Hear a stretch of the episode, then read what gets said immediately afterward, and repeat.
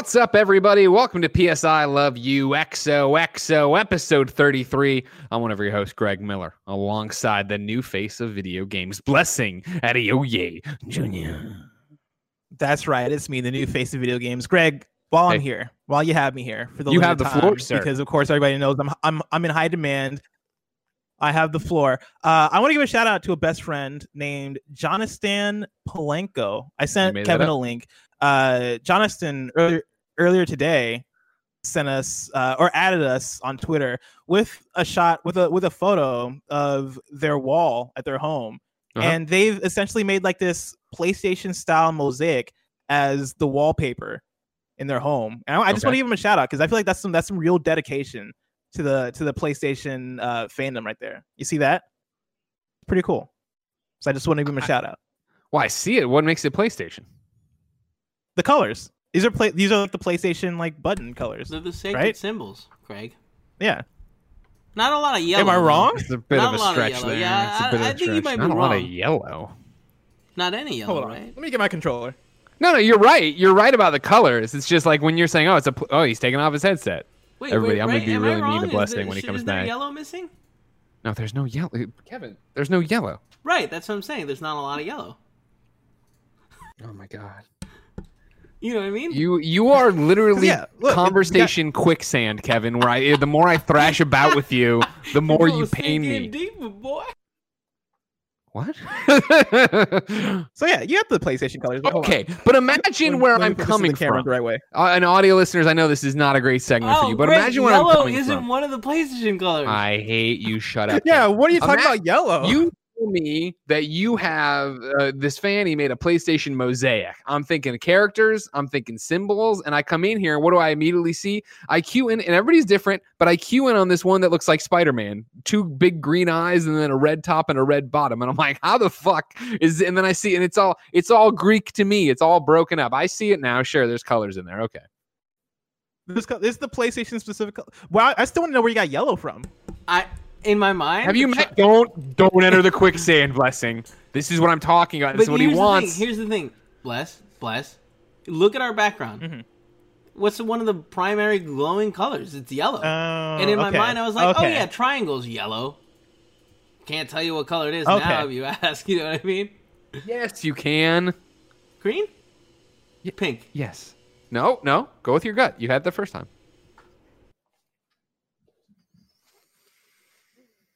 God, Kevin. Kevin. You got this. Uh, I will say, looking at the controller now, square button.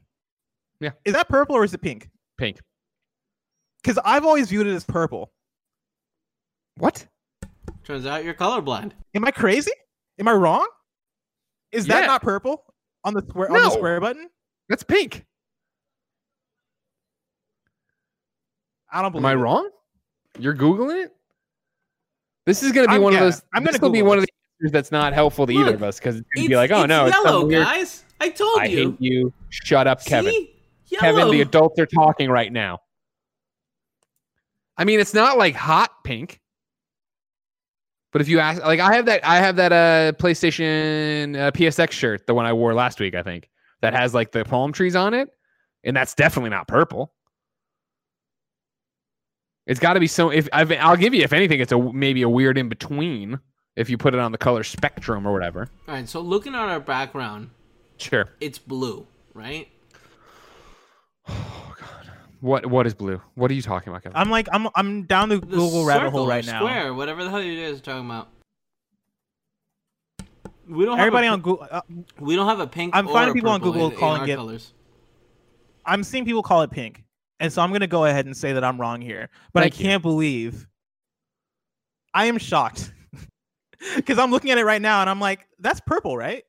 But maybe I, mean- am just colorblind. Maybe I'm like not, not looking a, at it. no, the no, right no, way. no, no, no, no. Shh, shh, shh, blessing. It's okay. There's nothing It's not a colorblind. colorblind thing as much as it's not I mean, I'm not saying the that. wrong. traditional pink. Like think we use pink all the time. Mm. We use that neon pink. That's what you see. That really abrasive pink. It's just not that level of pink. I'm sure if we brought in Mm. Vincent Van Gogh, somebody who worked on Photoshop, Mm. they would come in and they would tell you, no, that's this numerical value, and that's not true pink. It's not true purple. They're all blue. Kevin, they are not blue. What do you mean? You seeing this? No, I'm You not seeing it. Oh, hold on. They're all blue. No. Wait, what's Kevin showing us here? all my showing blue his- he's- buttons. All my blue Yeah, it's because you got. Remember, I got you that special edition PlayStation. That's You why didn't get me shit. They just sent.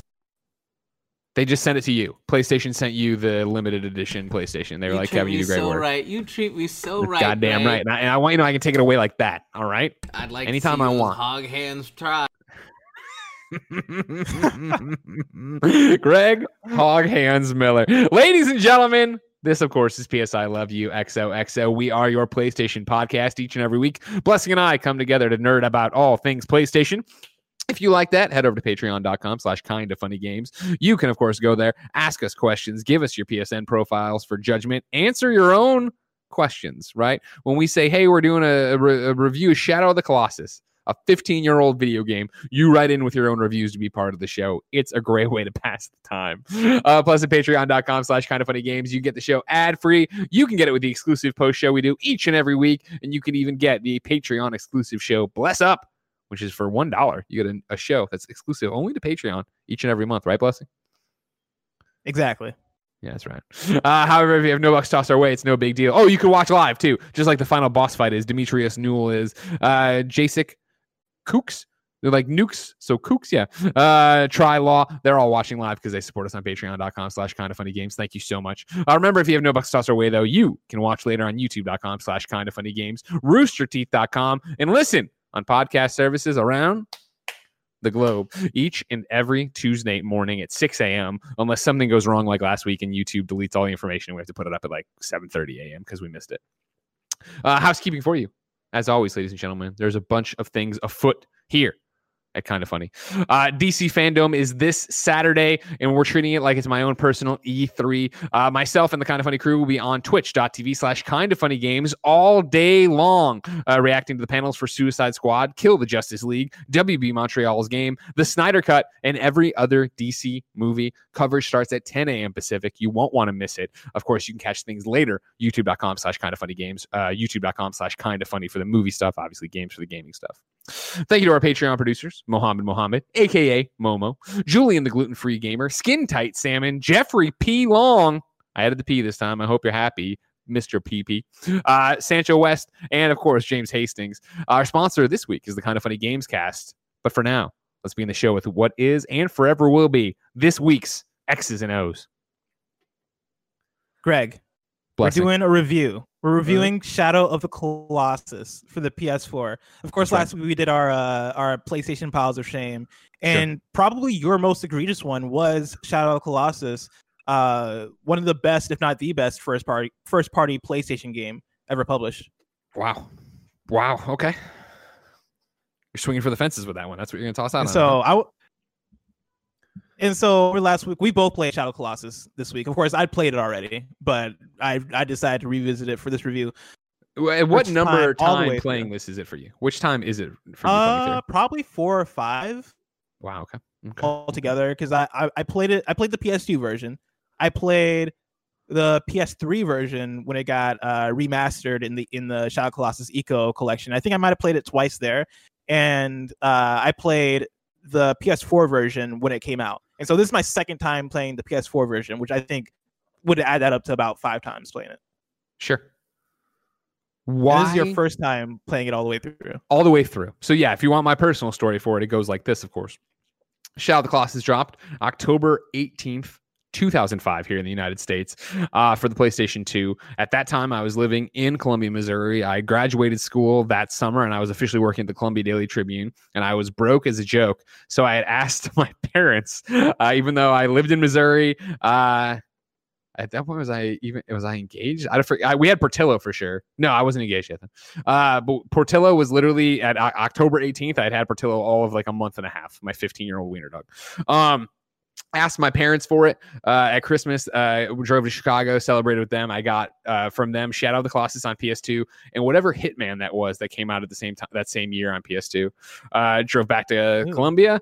I heard, you know, EGM, IGN, everybody had been talking about this Shadow of the Colossus. I popped it in and it just didn't click for me. And I did not understand what the hullabaloo was about and put it aside, eventually traded it in for whatever else I needed to keep the addiction going. And then moved uh, in 2007 to work at IGN as a p- member of the PlayStation team, uh, you know, be directly under Chris Roper, the man who reviewed Shadow of the Colossus.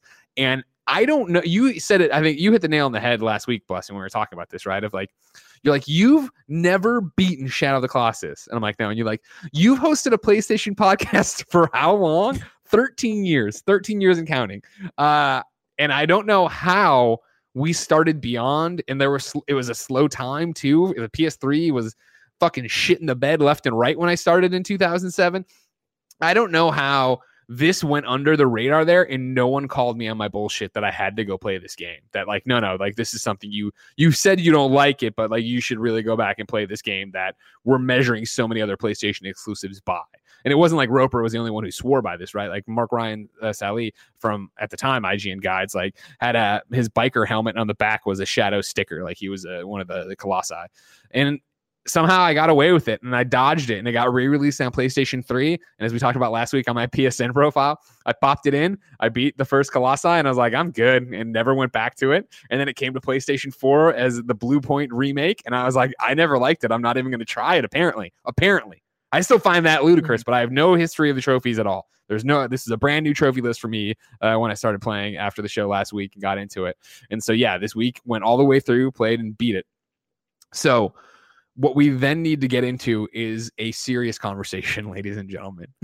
uh, I'm Greg Miller, and I do a lot of characters, and I have a lot of fun out here, and I yell at you, and you're wrong, and then we're this is going to be a safe space. P.S. I love you, XOXO. Oh no. This oh, is no, going to be. This is not. I know what that bit. means. This is not a bit at all. This is not a bit. This is not me trying to shit on your favorite game of all time. Anyone listening, watching, I went through the entire game and I beat it and I rolled the credits and it just doesn't work for me.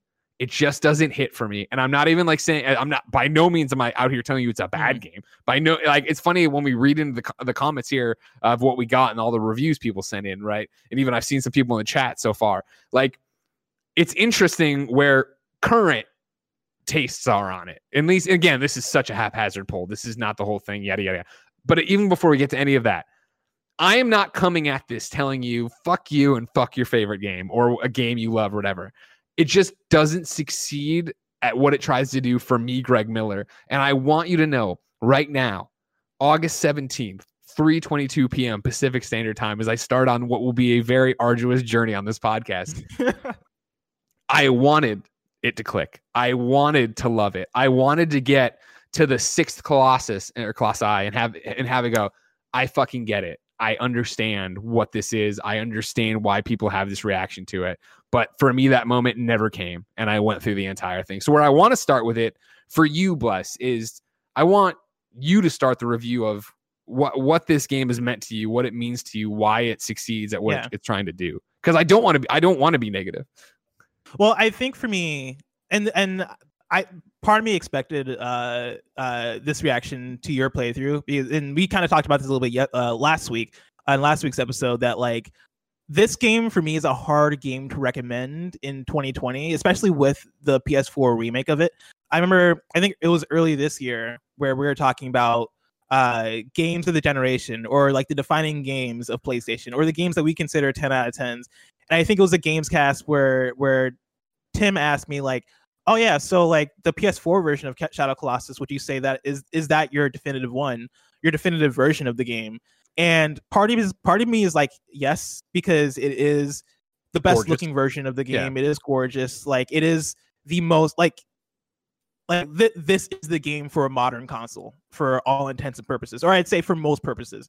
But with the game being brought forward and it br- being uh, ported and remade, I think that then elevates a lot of the the actual issues that are there with playing the game in 2020 because Mm, Shadow Colossus at its heart is a PlayStation 2 game.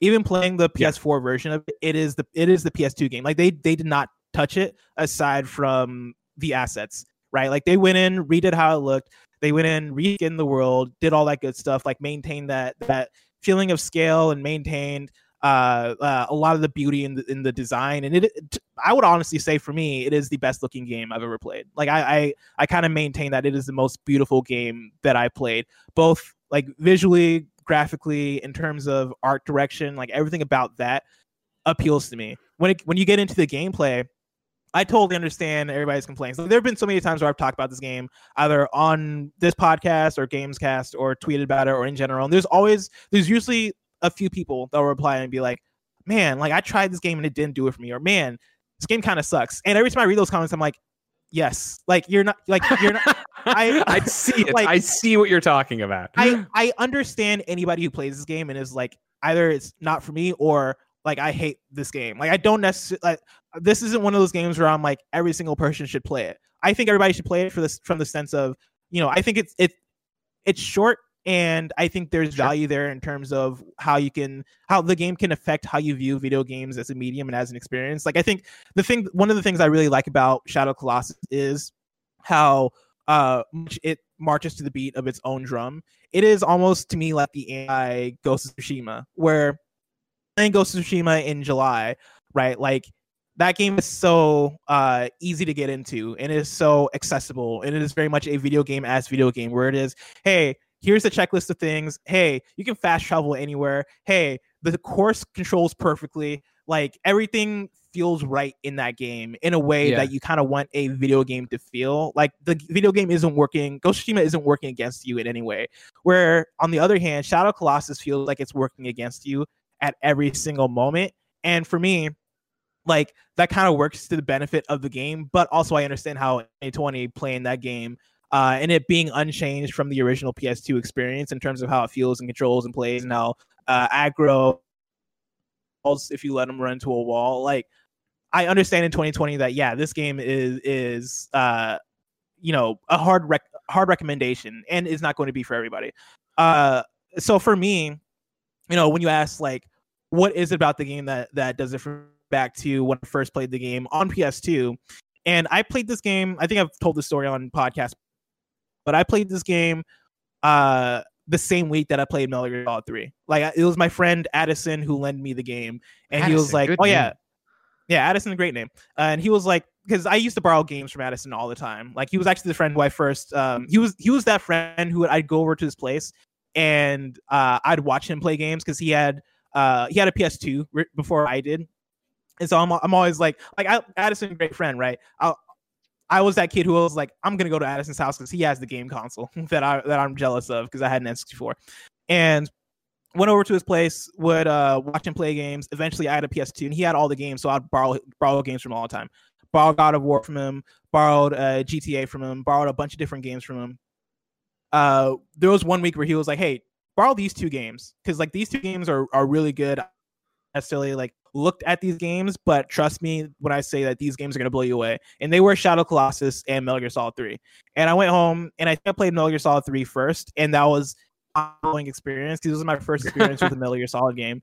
And I had never experienced video games as a narrative medium to the extent of Metal Gear Solid 3 when I played Sure. it. Like Metal Gear Solid 3 is the game that opened up my eyes to, oh man, this is a story that I truly love. Oh man, these are characters between uh Big Boss and the boss and the villains. Like these are characters I really love. Like I connected with a video game in that way for the first time through Metal Gear Solid 3.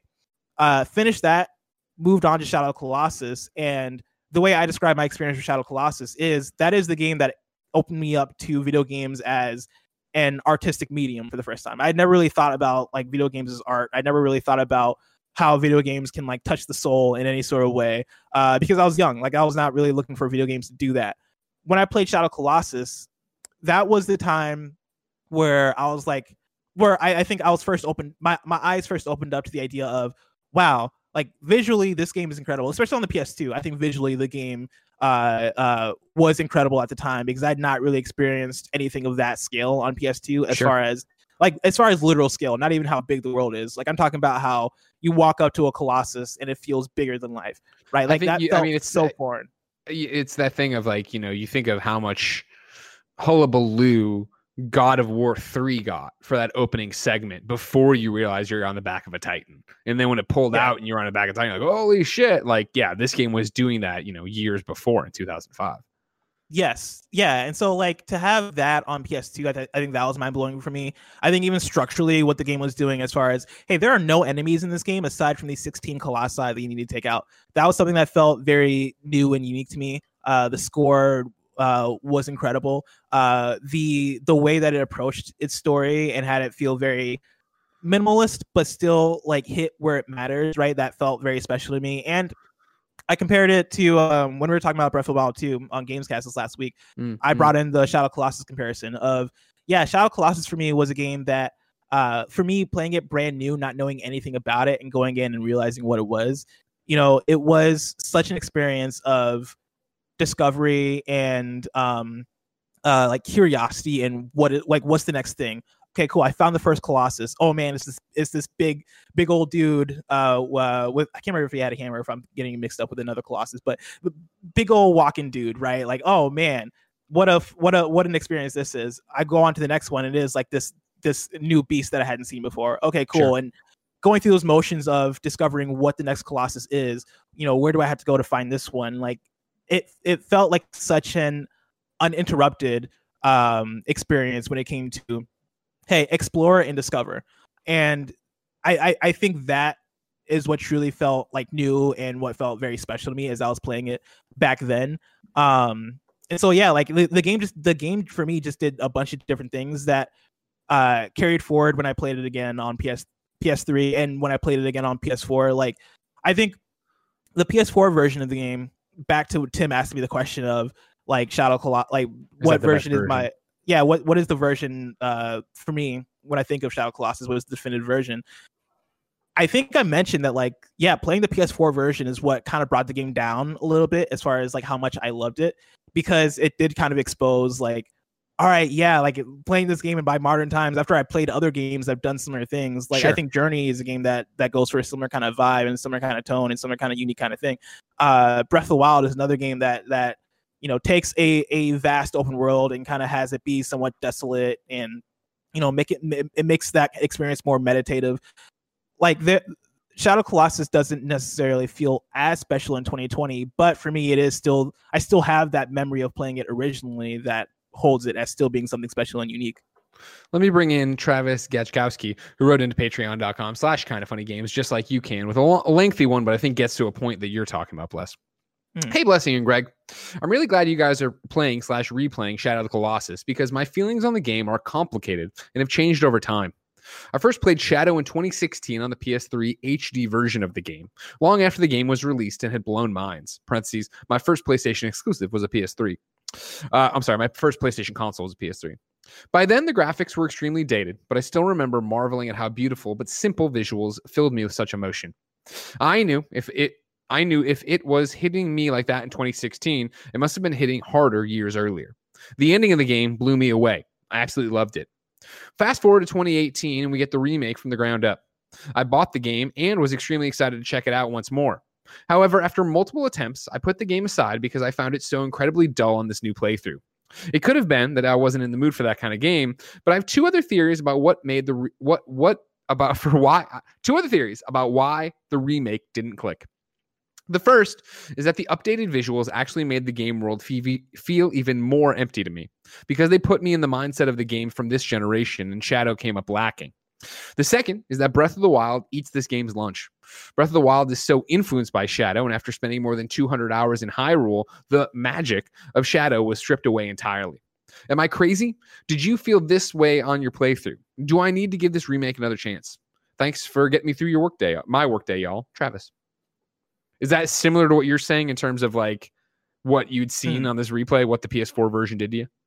Yeah, no, I 100% agree. Like, especially with the the Breath of the Wild comparison. Like wh- when you look at Shadow Colossus and even even the elements such as, hey, when you when you kill a Colossus, the the light of it shoots into the sky, you know, so that Yeah. it represents like, oh yeah, you beat this mini Colossus, or like, hey, you remember when you were over here and you beat this Colossus. Sure. Breath of the Wild has a very similar mechanic with the Divine Beast, where when you finish the Divine Beast, a laser shoots to the center of the map, indicating that hey, yeah, you've done this thing.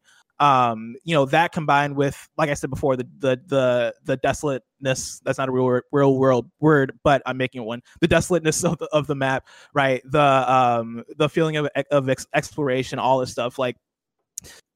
Breath of the Wild has that, and it has that in space, and it kind of Yeah. it does eat Shadow Colossus's lunch when it comes to that. Like the the same feeling I had my first time playing Breath of the Wild very much reflected the same feeling I had playing Shadow Colossus uh, for the first time on the PS2. But yeah, Breath of the Wild kind of takes that and runs with it so far.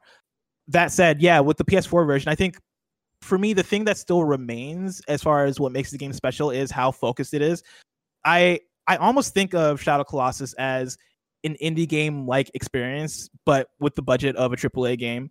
Uh, Mm, it very mm. much doesn't it it it is very much hey this is this is what it is like you you get what you get and so you are going through you're having this this unique experience where you are uh uh holding on to the last side for the for for, uh, for your dear life to slay them and we are giving you like this very specific story but at the same time right like we're not we're not abiding by what you necessarily would expect you know mechanically from a lot of video um video games especially like during the ps2 era where you got like a lot of gtas you got Yeah, yeah. a lot of GTA clones. You got a lot of like God of Wars, right? Like this game came out in 2004, so we had seen quite a few PS2 games up to that point, and there was an idea of this is what game design looks like if you want to make a game that's accessible and that works and that hits all the marks. Shadow Colossus very much doesn't. Fuck that. right? Yeah.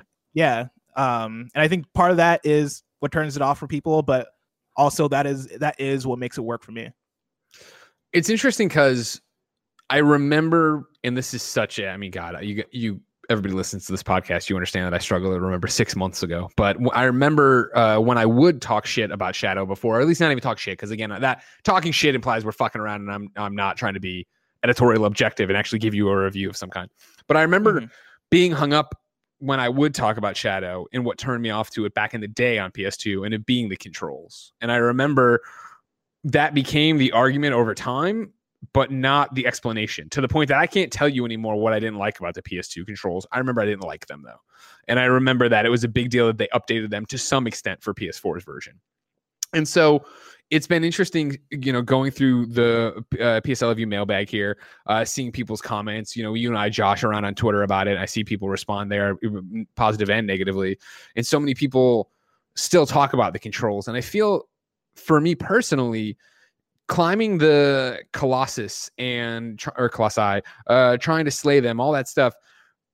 At no point is it the control that I have a problem with. And I think you hit on something interesting that I think is at the core of my issue with the game. Or at least I should say the core of me not enjoying the game. Again, I'm not here telling you the game's not a masterpiece, that it didn't change gaming, that it isn't beautiful, that it isn't stirring. What I'm saying is it just didn't work for me. And I think part of that comes down to I think that I see and granted again as we're talking this is you know 15 years of games being advanced and us seeing so many different people move the medium forward and so many of those people that move the medium in different directions point back and say shadow of the colossus is one of our inspirations right? It's one of the things that made me get into games.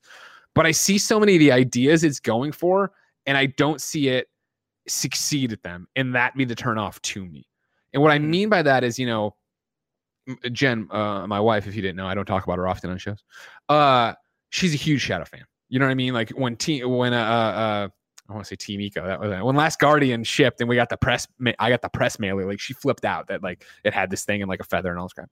Uh, she came by or was going to bed one night when I was playing, and or no, it was when I first started it, and I'd already been playing for like an hour or so, and she was out here talking about emails and this thing. I was like, uh huh, and she's like, oh my god, I'm so sorry. You're playing this incredibly, you know, contemplative game. This you know, uh, this serene game, and I'm ruining it by talking. You know, doing all these things like you're supposed to be like in there meditating kind of. And I was like, am I? Is that like the mindset I'm supposed to have? Because for me, if that's the idea that I'm supposed to be there, and it, her saying that helped me reframe it and helped me get to where I was. Because you know, I, one of my favorite emails we got about this uh, came from Wit, who wrote into Patreon.com/slash Kind of Funny Games and says.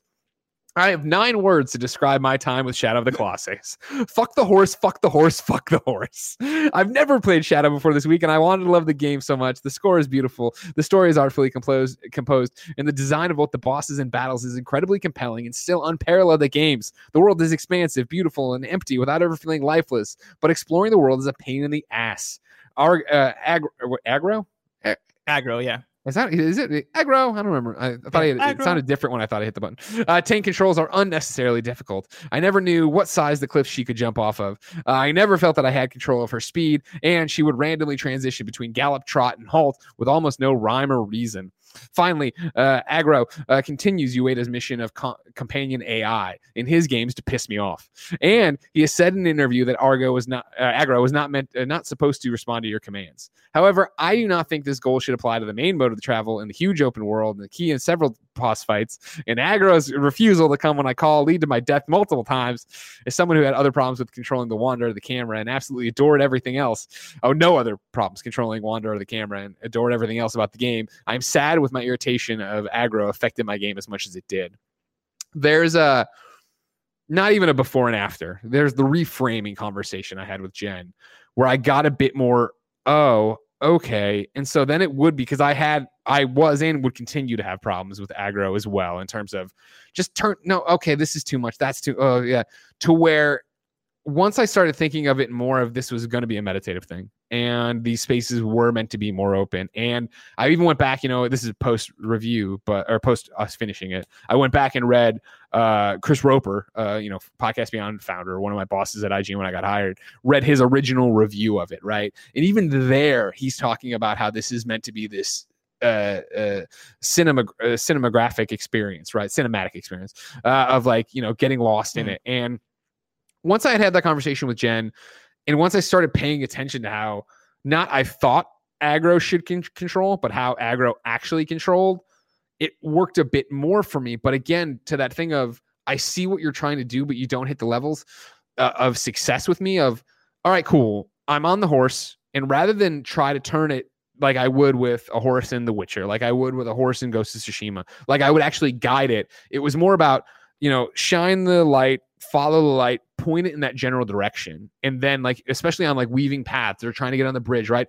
Just let it go. Don't micromanage the stick. I was holding triangles so that Agro would gallop along, and it was that not that they're bumping into it the game actually did let it course correct and did let it try to ride and i'm like when it works i'm like i get it and that's great when it still wouldn't let me go a little bit to the left go a little bit to the right do whatever it, it- but i needed to that's when i would get frustrated of like cool if you're going for the meditative thing I hold triangle, you know where I'm going, or I'm pointing in the general direction, and lock me on and go that way. You know, bring up the cinema bars. And again, I'm getting too specific now for a game that was in 2005. But what I'm saying is put me on those rails to make that happen so I have that moment of sitting there and doing it. Even if it is just more shining the light and like the light really guides me where I'm going, something to that level.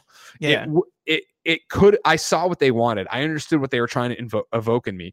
And when it wouldn't happen, it was like, oh God, that pisses me off. When it would be that I would jump off the horse, be like, this is too tight a corridor. I'm gonna go on it on foot, and then you'll catch up to me. When we get back to an open area, you catch up to me. I don't want to fuck around with this right now. You know, come with me and we'll do it that way. It was those moments breaking me out of the serene landscape of taking in this giant picturesque, you know, plateau I'm riding across. Yeah. No, I mean, and I'm pretty much 100% with you there. And I think, I think this is a reflection of two things for me. I think one, it being a, a 2005 game, like. I, I, I, back then, like I didn't necessarily have as much of an issue with Agro uh, and how he controlled playing this game when it came out on PS4. That's when those issues for me first started to arise. Of like, oh man, I played plenty of horse games now. Like I know how horses should control in video games, and this isn't necessarily it. I think the way Agro controls in the game is kind of a reflection of that, but also I think this game does something in terms of the the the actual the so the thematic elements of struggling to conquer a thing like the for for pretty much all the colossi right you have the element of hold a button in order to grab Mhm. um or at least if like if you're playing with my control schemes 'cause i actually don't know how it's like playing with other control schemes and what or what they fix because You're I'm doing playing- modern, I- right? yeah well no i play with the classic control scheme like with the same control Oh. scheme on ps2 yeah because that's just what i know and like that Sure, that sure, worked pretty sure, sure. fine for me um it'd be harder for me to switch than to just play with that and so Sure, for me okay. it is it would be like triangle to jump and then r1 to to um, grab Grab. Yeah, onto that's, that's still how it is for uh, modern controls. Okay, yeah, and so like that that would be my control scheme, and with the game for for pretty much all colossi, right? Like you'd have that moment of you holding on for dear life, the colossi shaking to to to get you off, and sometimes like you would fall and it'd be frustrating. You'd be like, okay, what man, all right, dang. Um, and other times like you'd make it through. But I think for me, the game very much kind of drills home the idea of hey, you are you are very fragile as a small mm-hmm. human in this big world filled filled with big uh, big beasts right? Like when you get hit hard you're stuck on the ground for quite a few seconds. Like you don't sure. get up for for a little bit. Um uh like stuff like that I, f- I feel like is meant to like drill home the fact that you are like you're on this adventure and everything is every everything is working against you. That kind of feeds into the horse a bit even though i feel like most of what's going on with the horse is just the control scheme ain't, ain't that great. Like the way the horse controls isn't that great. But i think part of it too is the fact that while you're on Agro right like they want you to to uh, be able to turn and maneuver with your uh, bow and arrow in order to like take down certain colossi they want you to have they want you they want they want Agro to kind of work as its own being at the same time sure. too. And so like when you are turning around with your bow and arrow, Agro is pretty much running it uh, running by herself and we'll run into walls and that will be frustrating because I don't know if real real horses actually work that way or well where they'll just run into a wall if you're not paying attention to the Not telling me to go left or right. I'm just gonna kill myself. yeah. like I don't think that's how horses work. And so that does get frustrating. But I think it does kind of feed in back to that central thematic element. And I get that. And that was everything's kind of working against you. And like I, I I feel that, and I and I also understand like when I I do remember on podcast Beyond's dunking on the controls for being crap in PS2 or whatever, and people be like, well, no, it's about this struggle, and I get that in the narrative aspect. This is uh, yet another like I see what you're going for, it just doesn't work for me. Where for me personally, and maybe this is easy mode, maybe whatever bullshit. I feel it just would have made more sense if once I got to the top of the mountain, uh, you know, and I'm being very literal about the top of these colossi or whatever, mm-hmm. if there it was one thing that you hit, not one thing, but like you get to the final weak point and you hit it once and it's over. Because to your point of like, I I do like the idea of oh my god my grip's about to go I'm going to fall off oh god you know how, how am I going to do this I'm mm-hmm. going to balance it right in between I think this is the time to stand up that's great it would be when I know the game wasn't doing something, or I would, I guess it's me. I wasn't doing what the game wanted, and I would get. I, it would be he would shift his feet for the wrong reason at the wrong time and then fall. It would be that, uh, you know, it, it's the wonkiness and clumsiness of games in general, but especially PS2 games where one of my frustrations with this game is that guess what? There's one way to fucking do this and you mm-hmm. got to figure it out. And that's always been a turn off in puzzle games for me, let alone something like this. And again, where this game wants to be this meditative thing, but it also wants to be this puzzle. But it also, so like, you know, the first time, and this is a full spoilers, by the way. I'm sure everybody knew that coming in, but just to make sure, you know, when the final fucking Colossus, Colossus number 16, right? I sit there. I'm like, how the fuck? Do, well, first, and how the fuck do I get close without getting blown up? I work my way over there. How do I get this fucking skirt? Get up the fucking skirt. Get there. You know, blah blah mm-hmm. blah. I stab him in the arm. He pulls me off the arm, and it's like, oh shit, I'm about to fall. So I, you know, walk around to his hand, and or this hand, I guess, this hand yeah. to the top, and he did this thing where he moved, and I was able to jump off of his, his hand onto the shoulder, and I was like, great. Mm-hmm and I start stabbing the shoulder and it didn't register the first few hits. And I was like, what the fuck? And then it did it again. I was like, oh, okay. And so then uh, I went up to the head, but I, I got knocked off and I was like, fucking God damn it. I worked my way all the way back up there. And then I kept doing, trying to do that jump like three yeah, or four that times. that specific one is notorious for me. Where every it, time I play Shadow Colossus, I forget what the solution is, and I'm I'm on that palm for however like however long, being like, and you barely have before? enough time to get over it. And I'm like, what the fuck yeah. am I doing wrong? What am I doing wrong? And I won't lie, like I went and looked at the IGN wiki for it, and it when it's uh, twice. I'll tell you about the first one because it's the same idea where it was like, oh, and then you know you get to the top of the hand and then shoot him in the shoulder, and I was like, oh so I asked the first time I did what I thought was logical, jumped over there. That wasn't what I was supposed to do, and that's like mm-hmm. not. I, I, didn't look up stats, but I assume one in a, a, million, one in a dozen that you can actually do that at a very specific moment. I'm like, well, fuck, yeah. I just wasted all this time getting more and more frustrated at it to find out that I wasn't even on the right. You know, then you shoot him in the fucking shoulder. You get over there in two seconds. You're up on his head. I'm like. this is how the game's ending. You know what I mean? Mm-hmm. Like my last battle. And the similar one, the other time I used it, I know I did, yeah, second time. Uh, I believe it actually is Colossus number 15, the big old boy where you walk through the pillars Yeah. and there's Yep. yeah this is right and there's the two overhangs. And it was Yeah. the thing of like all right cool. Clearly i have to jump to this little bit lower ledge and i'm doing the thing and it's not working. I'm like motherfucker what the fuck? And eventually he came over and stomped and it went up but it went up sideways rather than right in front of it. And so i was like oh i get it. And i ran and jumped and missed it and I was like, what the fuck? That's not the answer. And so then I went to the wiki and it's like, oh no, he has to stomp right here. And then it'll go. th- I'm like, oh my God. You know what I mean? Where it's like Mhm. a clipping air that is what threw me off to make me look like to sit there and go, what the fuck am I re-? like? It just sucks because like when you when I feel like yeah, I put on the thing here, you know, your favorite, my favorite Colossus, right? Was Colossus 14, which was uh the I call him Team Ramrod, that little fucking dude who's running around knocking into the Yeah. pillars, right? And I'm not even you don't even really fight him. You climb the pillars and then use him to move you away. I was like, this is ingenious. This is fun. I like this idea and the wrinkle to the gameplay of it's no longer about direct confrontation, right? It is about getting away from him. Uh, I would say his brother or whatever he was, the one who looked really similar, who was afraid of fire. That was another one where I was like, That that's really good. actually that's really cool because it was the same thing of like, oh fuck, what am I doing wrong? How do you do? it? What do I do? And then like when I was like, I, I think he either hit me or I just chased me into that corner and I got up there and he knocked the thing down. I was like, ah fuck, and I of course sent him the wrong way. I sent him into the crevice I came from to begin with, and I'm like, oh, this ain't right. Mhm. And then fucking did the other. Like those things are cool and fun, and I enjoyed them. But then it, I, but I don't think of those when I think of this game. I think of the frustration of those last two I was just talking about. I think of uh, when, uh, I think he was the I don't the flying boy with the sacks on his belly, where I was Oh, like, oh man, sacks, and I'm shooting from the ground. I'm like, I'm not hitting him. like, okay, well, there's these things over here to climb, and you can't really like there there's very specific areas to climb and so then i got into a very specific ledge and it was like i'm sure i could have run around and chased him other things but i just sat on this fucking ledge and waited him to come by then get on him and take him it's like Mhm. oh like this just isn't epic to me the way it's working. And i this is again the balancing act we're talking about of playing a game from the ps2 era 15 years later where yeah like what haven't we fucking done in a video game right now and how you have all these crazy epic moments and stuff like that. But even to PS2, like there's an interesting argument here for I wish in so many different ways that 2005 Greg would have committed and played all the way through it, or that 2007 Greg would have been ordered by Chris Roper to sit down and fucking play this game. You're not doing anything else. Yeah. You're not reviewing any of these other PSP games, so you fucking play this game all the way through. Because even like you know, so many of the things we got written written in are. Oh yeah, hold on. Here's one, right? Um, no, that's not one. There's people who are writing in being like, I just don't fucking get it. Like I, but it is you're playing this game in 20, in 2020, right? And there has been so much time And it- between it.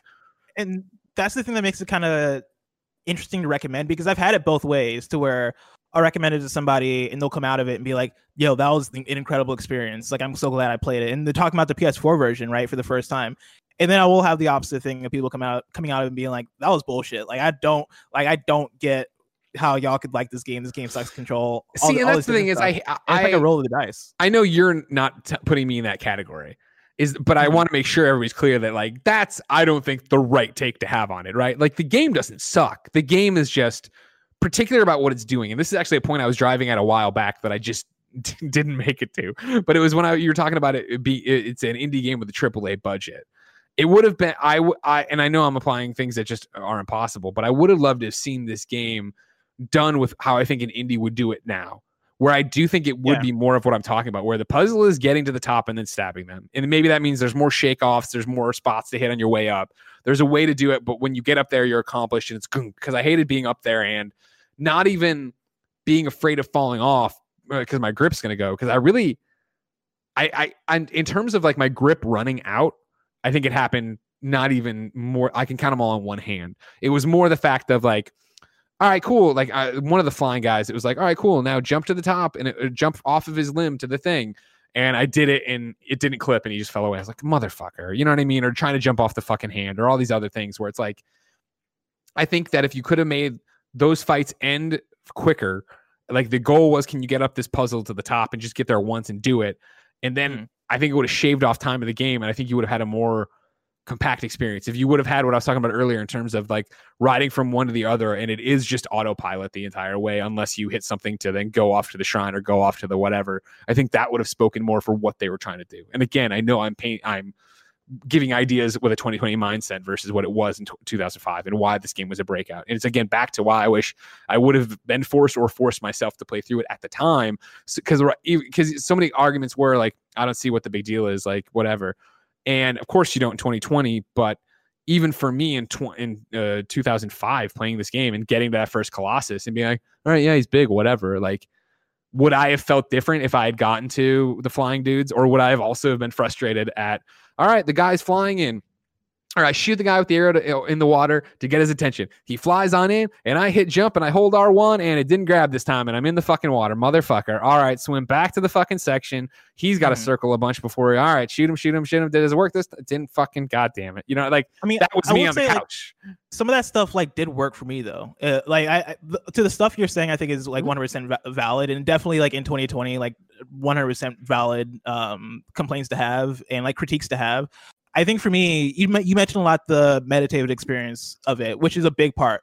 I know, like for me, the um, I forget if it was Danny Dwyer or somebody who did a video essay, oh, but was comparing the in between spaces of the game, and so like the the the when you think of Fallout or you think of No Man's Sky, like yeah. the, the moment of the moments of those games where it is just exploration and you're just making your way from point A to point B, or you're just making your way through the world uh, at your own leisure and doing your thing there is something so satisfying and meditative and I think special about those experiences that I think reflects so much of what I enjoy about Shadow Colossus, where it is, hey, there there are no side quests, there's no like I mean there are collectibles technically, but they don't really emphasize the collectibles. Like there are like there's um lizard like, tails. Fruit, yeah, lizard tails and like fruit you can get from fruit trees that that will increase your stamina, stamina and health. But you can completely ignore them if you, and you probably will ignore them your first playthrough. Because I was gonna say I did right. Like I, I yeah. did the thing where I prayed at every, uh, or not every, every one, trophy,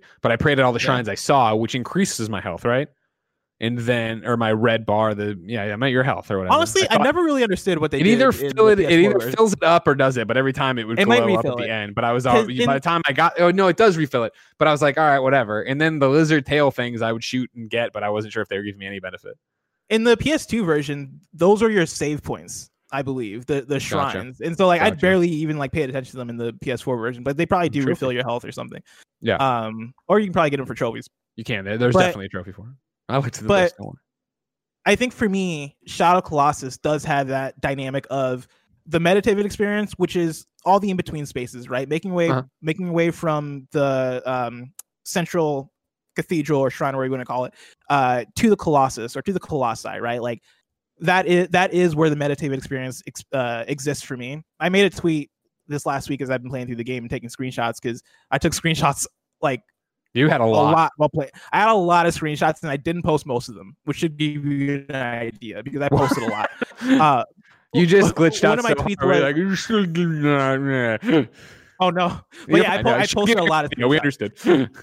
um, but I one of my tweets was like, "This game has two moods, right?" And one of the screenshots was me making my way through through a forest on Agro, and the other screenshot was me face to face with one of the colossus, one of the colossi, and to me that is kind of the the um, dichotomy that the, that the game sure. is facing within its its tone and its and I guess its themes, right? Like on one hand, it is being meditative with that travel aspect of the game. On the other hand, when you when you are facing a Colossus, like it is meant to be a struggle. Like the, what the game is trying to communicate to you is how difficult those things can be to take down. And granted, like a lot of them are pretty easy if you know what you're doing.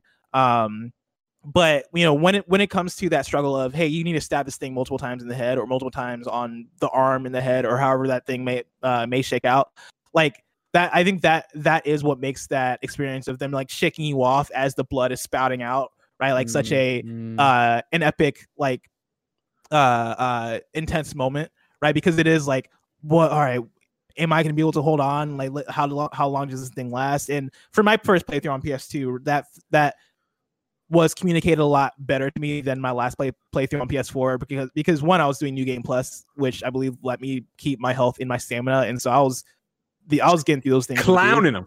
I was clowning these colossi, but then also like I know all the solutions. My first yeah, time course. playing through the game, where I don't I don't know see uh, what I'm doing, like that felt way more. Um, and that's um, my thing, where like to the even the meditative aspect of it, or contemplative, or whatever you want, whatever you want to put. What I found shocking about the game this playthrough, my playthrough, in getting past number one even was the fact that it was so rare. I'm it must maybe even only once or whatever to die by. The, yeah, it was. One, I think Team Ramrod at one point knocked me down, and then it, it, was in this loop of I just couldn't get up. Every time I'd get up, he'd hit me back down. Uh, but it was so rare to be killed by the Colossi, and maybe this is just me personally, but it was more. It was the thing of. I felt like I had plenty of time to run away. Oh, the one dude who also shot lasers out of his side horns, or no, out of his whatever. Oh, the one, who, the one in the, the water, the geyser, the one with the geyser, where I had to get oh, the turtle man over the geyser. He had my yeah. number for a long time, where I couldn't figure out where to dodge roll. Um, anyways, it I was shocked that it wasn't okay. These class, this class is going to kick my ass and kill me. It was the to your point, and where and where I think we're on the same page. Even is just like the journey of figuring out how to get up there and how to take them out was more of it for me where even then it was about balancing like I think there's a there's a middle ground for us. I think of Sackboy with his fucking sacks that you shoot out and then climb on him and he fly you around. Like, you know, you take out one of his yeah. uh weak points and he dives under the sand and loses you, right? Like that's what I'm talking about. I think it's just like keep that entire thing but make it one hit so it's just going faster and I feel like again the for, for me it's focusing the gameplay on how do you climb the mountain, not what do you do when you're at the top. Cuz I felt like that was where I got rinse and repeat to an extent mm-hmm. where I understood, of course, that okay, I'm up here, have the sword out, crawl in the hair, find the thing, stab him there. Of course, horrifying because you act like a tick this entire game, and you know how much I don't like ticks. Uh, That's true. It's I get it. It's the same way. It's you know we're very much in the uh, we're standing on other sides of the border, shaking each other's hand. Where it's like I get why people love this game. I can see it. Yeah. It just doesn't click for me that way to to your point of us being a tick in this game, right? Like, how did the how did the story elements and the themes of the game um, sit with you? Because one of the big things in the game is you're go- you're going into this forbidden land to do this bad thing, right? Yeah. Like you are you you're trying to to resurrect this girl. Uh, and to do so, like you have to release a curse, and you have to go through and kill these colossi, who, for the most part, are just minding their own business. And you sure. are you you are coming through and causing destruction. Um, and that and that's not really a thing that's communicated to to you until a lot later. Yeah, how no, did that? Thought, how did all that kind of sit with you? I thought that, and this is another one of like, yeah, I've I've I haven't rolled credits on Shadow Colossus, but I've covered PlayStation for 13 years. I'm aware of the story, right? I'm aware of how this ends. I'm aware of where this goes. Again, playing it, it was that shock to an extent of like what it's like midway through the game, maybe even three fourths the way of the game, where that crew of priests or whoever ride onto the scene and they're like, oh my God, we got to get to the thing. And it was like, oh, fuck, we're going to drop this in here. We're going to get it going here. Mm-hmm. And like to get, I thought, again, for what I'm looking for out of those games, I would have wanted that earlier. I would have wanted to know, even if we were getting more from Wanderer himself about what was going on. Like, I found it so interesting the people who talk about the and even you earlier talking about like you know what this storytelling meant to you and what it showed you for games and stuff again it's grading on a curve that doesn't is a complete cheat and also knowing that you know things i remember roper talking about the kid with the horns and having theories and Ico and all this stuff oh yeah and how that can like it, for me it, it was like oh okay yeah like I, I okay cool and like you know having it ruined that you're the bad guy or whatever early on. I mean, years ago for me or whatever, knowing we were building to that, I think I don't know if that reveal at the end would have worked better or worse or indifferent to me because again, mm-hmm. the way it's all set up, I feel like it's such a afterthought where you're going through and doing all this to try to save this girl, whether she be your sister, lover, or whatever, and you get the end and then these guys show up and they're not really that. And then it was more the shock of like oh yeah i mean he's a zombie. Uh, like you know he's they've been killing him bringing him back from the dead to do their bidding and here he is about to and then he gets sucked away and then there's a baby there and then it's credits and i was just like all right like i i, I definitely didn't get the heartstrings. I didn't get the oh my gosh kind of thing out of it. But See, you did me, right? I mean yeah like that i think that was one of, one of the things that hit the biggest for me. For me this game is almost uh this was my first time with The Last is Part Two for all intents and purposes mm-hmm. in terms of the how those games kind of reflect each other in themes. Like without spoiling The Last is Part Two, that game obviously is a game about revenge and the cycle of revenge and how sure. that can bring about destruction, right? And like you know, you can ask the question in that game, like, am I like am I doing the wrong thing here? Like, sure, am I playing the bad guy? And Shadow Colossus was kind of my first appearance with that. As far as it kind of communicating like the video like as the player, we come into Shadow Colossus and we are doing what we're trained to do, right? We're going in and we're killing these monsters. We're going in and we're saving the the princess or the lover or the sister or whoever whoever she may be, and we're doing this thing that comes very natural to us. But as you're going going in further and further, you kind of put together the puzzle pieces of, oh yeah, like every time I kill one of these colossi, like I get injected with whatever this dark energy is. By the time you get later in the game, I feel like I don't know. One thing that I'll I, I feel like I got to take away from the poor version of the game is I don't know if they communicate as well that your character is decaying like as you get further and further. Like in the PS2 mm. version, it seemed more visual in terms of after like Colossus I didn't get 14, that here. I didn't get that. Yeah, like if you look at your character in the PS2 version and even the PS3 uh, remaster, like you could see that like there's like some like there there there are veins in your face that like appear like black, right? Like you seem like you're getting darker and darker as you're progressing progressing through the game, and that is to communicate that you, whatever you're doing here is pretty much destroying you. Um, like between between that between like yeah the elements of the soldiers coming through halfway through the game um uh in the cutscene you realize that there's there's something there's something going on here. Um and even like the sad music that plays after you kill a colossi right? Like or colossus. There are there are signifiers that hold on kevin's bringing this up over here Hold on, I'm trying to full. If you're an audio listener, Kevin's bringing up the faces. It looks like of the decay. Yeah, yeah, yeah. And so like you kind of you you kind of go from like regular guy to to kind of appearing darker and darker as the game goes on. Gotcha. But I can't really see it in this in the yeah, screenshot. It's, it's, not great, and it only goes up to the 12th Colossus. But it looks like that might be the end. Little golem there. Yeah, that's yeah. that looks like it's sure. the very end. Yeah. Um, but yeah, like I for me while playing playing through this game the first time, this was my first experience of a game communicating to you that hey maybe sometimes killing is bad like maybe sure. sometimes sure. you are like you are like as a player you are blindly taking part in this senseless violence that of course like to this character has a meaning right but you don't know that like you are you are just um uh you know being involved and you are act you are actively being involved making the choice to be involved as a player um and, and seeing this this thing through like that was something that and it's not it doesn't feel like necessarily a new thing for a video game to do in 2020 or 2018 when this PS4 version came out. But when I originally when I originally played the game on PS2, that was a thing that I was, that I took away and I was like, huh, like that's really powerful to me, um, both from a video game meta perspective and from the narrative of the game itself and how and how that that stuff wrapped up toward the end. Who is your favorite Colossus or Colossi?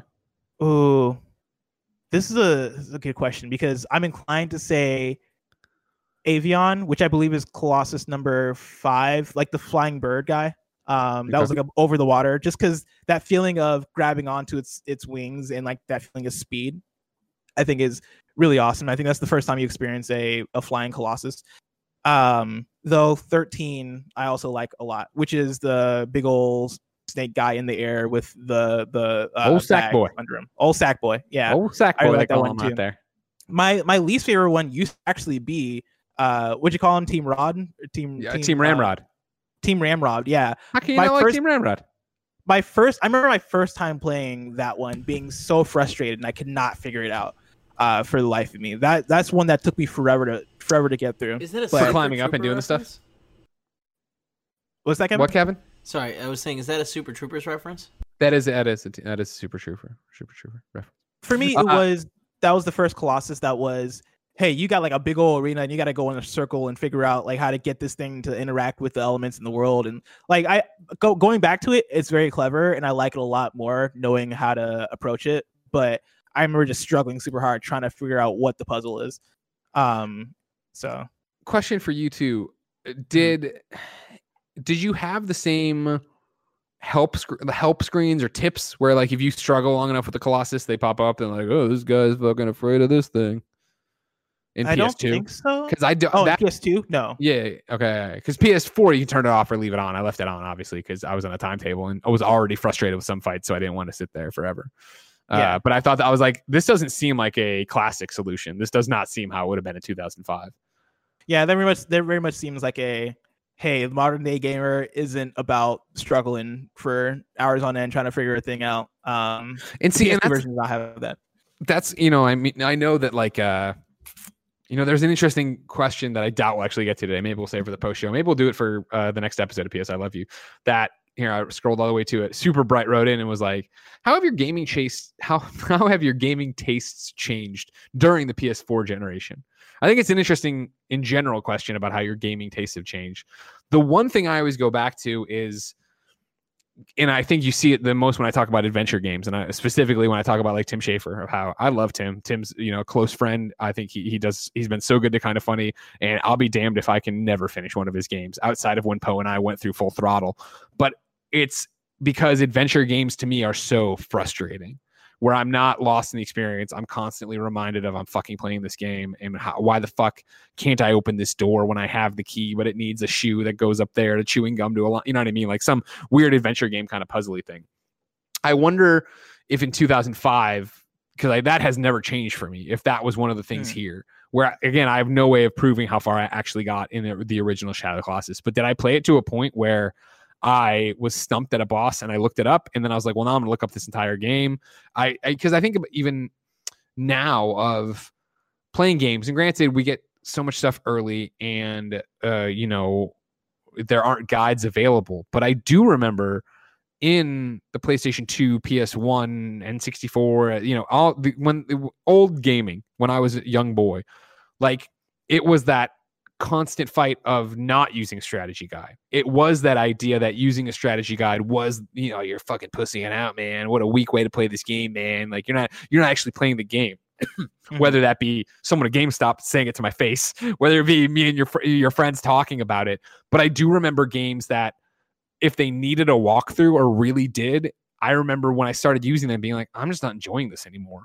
And it was that I'm not mm-hmm. enjoying it because I'm frustrated and don't know how to advance. And then I'm not enjoying it because I'm just reading it. And once I start reading it, what's going to stop me from reading it and going on? And so to, you know, be at that point that I'm talking about where I'm like, shit i'm like I actually wear a watch i look at the wrong wrist shit like we're running out of time there's a p i know that i i am an adult and i know how much free time i have for this game and how much time i have for the other things i need to do like I'm gonna what am I doing wrong in this boss fight? And then I look it up and it turns out I'm just not having him stomp in the exact right spot, right? Mm-hmm. Because for me it's a one one and done situation of well he did it and it didn't work, so what the fuck? I mean I, that's the, I hold think, on. The point I'm oh, driving to is that that is such a unique time stamped thing that I don't do anymore, nor have I done in the longest mm-hmm. amount of time. Like if I use a guide now, it's because I'm well, how the fuck do you get this trophy? What's the easiest way to do this crazy thing to get this achievement? Like I'm not looking for how the fuck do I beat this boss? How do I go and do this? Now, granted, obviously, if I'm playing something, if I was playing something like mm-hmm. Bloodborne hardcore and I was getting stomped by a boss, maybe I would be. But maybe I'm not because I'm just not, I'm so put off by those types of games that they're just not part of my world. Like, I don't, do yeah. you feel like you're using guides anymore really to find out how to get past uh, boss A, Z, how to get through this area, how to do this thing? Well, I'm I'm pretty similar to you in that respect as far as like not necessarily wanting to play stuff that I need guides for. And I I mean that's partly uh what kind of put me off of Persona 5 during my original playthrough. Like a bit a big issue I have with those games is that there for Persona there is a perfect playthrough for that game. Like you could you could nail all the uh, confidants and social skills and all the different things you need to if you if you if you like play a day by day playthrough of that game, which would require you to to essentially look at a walkthrough the whole playthrough. And yeah. I've never I've never enjoyed feeling incentivized to like follow a walkthrough, and that is probably why that is that kind of feeds back into why I'm not a huge trophy hunter is that I sure. just don't want to be pulling up a thing constantly while playing a game. Well, see, too, now I know you're still in the middle mm-hmm. of your point, but that's the same yeah. thing with me about certain trophies, right? Of like Persona 5 uh, uh, Royal, right? Where it's like, oh, it's an easy platinum. And I went and looked and it's like, well, do this. And I'm like, nope, not even going to worry about it because yeah. I don't want to fall into that trap. Go ahead. Sorry. Yes but I think to your point of you know that being a, a hang up for you, I think this comes to me of what is where do you find fun in video games? Like yeah. I I for me, I know I really love puzzle games. I really enjoy the act of solving a thing. That is why The Witness is one of my favorite games of the sure, generation. Sure. That's part of why I really like Hellblade because Hellblade has a lot of puzzle elements to it too, right? Inside Limbo, I really enjoy puzzle games. And when you when we talk about the struggle that exists in Shadow of Colossus, like I talk about a lot, and I know people are probably gonna some people are gonna interpret it as like, man, Blessing struggled a lot in the game. How does he like this thing so much? I do enjoy the struggle that exists in Shadow Colossus in terms of sitting and figuring out how do I solve this thing? Like how do I what am I what am I missing here and like looking around at the environment, looking around at what's on the Colossus, trying to figure out what I am missing. That is an experience that I I, I truly enjoy in video games. Um, which I which is why I think for me, that's why Shadow Colossus kind of translate translates a bit better into how I play video games what I look for in a video game. That's why I love Yeah. like Zelda games so much also. Um If I can chime in here too, yeah, go for it. and again, I know you're in the middle of your point. This is just an addendum. That is one of the reasons, again, I was surprised that it worked for me in Shadow of the Colossus PS4 and why I was asking about PS2. Because I wonder if that's at the root, if that wasn't there, that that turned me off as well. Because here it would be, Yeah. Again, serene, this giant scope. I don't have to worry about it killing me. I just have to worry about how to get this fucking thing down. I see it lift its foot every so often, but not enough for me to shoot an arrow under there, right? I'm specifically talking about the one with the geysers. And it was a similar thing of, I had walked him out, and a geyser hit him in the fucking face and a little bit on his uh, sternum, and he didn't go over. And I was like, "Oh, clearly that's not the solution." And I fucked around long enough that the game was like whatever it said, and I was like, "Oh fuck, I'm just not hitting him right." And I finally got it to happen and go do the thing, and you went and did it, and it was uh, that's what I'm talking about in terms of like doing it right for me, where I didn't want to sit there for 40 minutes not knowing what to do, but to sit there for whatever it was, like 10 maybe tops, and not know what to do, and it'd be like, "Whoa," blah, blah, blah. I'm like, "Oh, okay, cool." Yeah, and I'm probably on, I'm I'm probably on the opposite side of if I saw those tips come up, I'd probably immediately turn, Turn them 'em off, off. for the way I'd want to play that game. Like even if it was my first time playing Shadow Colossus and like those tips were a requirement, I'd be like, "Uh, screw this. I don't want to do. I I'm not gonna play this game. Like I'm out of here because I do. I I find so much satisfaction in video games when it comes to like actual actually figuring a thing out, right? And of course, like it changes from game to game as, as far as what is the thing that is that is giving you that satisfaction. I I compare Shadow Colossus to and I guess against Ghost of Tsushima because Ghost of Tsushima is kind of the antithesis of hey we are holding your hand. Hey we are you know giving you all the tips you need. We are uh, making your horse appear out of thin air when you call it. That thing just teleports to you and is running alongside you so you just got to press one button and you're right and you're riding that thing. Uh you know Ghost of, Ghost of Tsushima compared to a game like Shadow Colossus right? Like I the satisfaction from, from a game like Ghost of Tsushima does come from clearing things out and having the satisfaction of like clearing off that checklist, going through combat, going through the motions. Like there's a, there's an inherent satisfaction that comes out of going through the motions that is very much opposite of the satisfaction of for me for, of Shadow Colossus, which is figure everything out, struggle through it, like find out Yeah, what you're doing yeah, wrong, yeah. like trial and error. I really like that sort of trial and error gameplay. I like I like both things, but I think there's something special to me about that trial and, tri- trial and error gameplay that hits home from my experience with Shadow Colossus. I want to end with a comment from one Ignacio Rojas, who writes into patreon.com slash kind of funny games and says, What's good, Greg and Blessing? I didn't play Shadow of the Colossus when it first came out, but when the port, the PS3 port was free on PlayStation Plus back in the day, I decided to give it a try as it was one of those games everyone talks about. And I gotta say, I was not disappointed. I know that by modern standards, the game isn't that impressive. But as someone who grew up with a grew up with a PS2, I can see how impressive the game would have been back in the day. The world truly feels big and diverse, and you can go explore pretty much everywhere. The size of the Colossi is often breathtaking, and having to figure out a way to take this gigantic beast down as a regular sized human is an enjoyable task. The controls aren't perfect, to be honest, uh, but once you get accustomed to them, uh, they don't get in your way. In conclusion, I think that despite all these years, Shadow of the Colossus is an impressive game if you see it in the right context. And as a boss rush game where you fight giant monsters, it's still fun to this day. So, Blessing is right, Greg is wrong. He's Thank you. right. Blessing Thank is you, right. Ignacio. Greg is wrong. A, a thing I actually wanted to point out because Ignacio just uh, reminded me of this. I I wanted to say this toward the beginning of the conversation, but I got lost in whatever points about Shadow I was making. For this PS4 remake, and actually you kind of touched on this a little bit when you said like you'd want to see like an indie developer like tackle this game Sure. uh, today, right? I feel like the PS4 remake of this game is made more for me than for you, right? Like I feel like this game is al- almost made more for somebody who has played the original and wants to re- experience that for the first time, as opposed to somebody who's coming in brand new. Because the seen. fact that it it hang it it hangs on to all the elements from the PS2 version, great and bad. You know, when we talk about controls and all all these different things. Sure. That said, I would really love to see Bluepoint make Shadow of Colossus 2. I think that could be a hit. I I, know, would like, love to see. yeah, I like, would love I- to see Shadow of Colossus with everything we're talking about. Not w- ev- Yeah. exactly, but like a modern take. Yes, and I know like a lot of people probably probably be against it because you want Ueda uh, to be involved with it. Maybe who could be who who knows. Um, and Shadow of Colossus is such a special game that I'm sure people just wouldn't be be with it because of that alone. But yeah, Bluepoint tackling a Shadow Colossus that does revamp how it controls, translates translates it to something that um, works on a gameplay level in 2020. I think could be special, and I think could be a hit game for all intents and purposes. For oh my god, totally, yeah, hundred Yeah. percent. I think, uh, yeah, I don't think you have to worry about that at all. I do think people would be all over that if they did. I mean, granted, there to your point, yeah, it would be the whole. Well, it's not Ueda, it's not Team Ico. What are they doing? Blah blah blah. But I think there is a way to get around that. And the fact of, do they want to do that? No. Like, is the you know Bluepoint treated it well and did a great job with it? Again, you know, it's a great game. So, Yeah. yeah. Ladies and gentlemen, before we continue our show, let's have a word from our sponsor. This episode of PS I Love You XOXO was brought to you by the Kind of Funny Games Cast. That's right.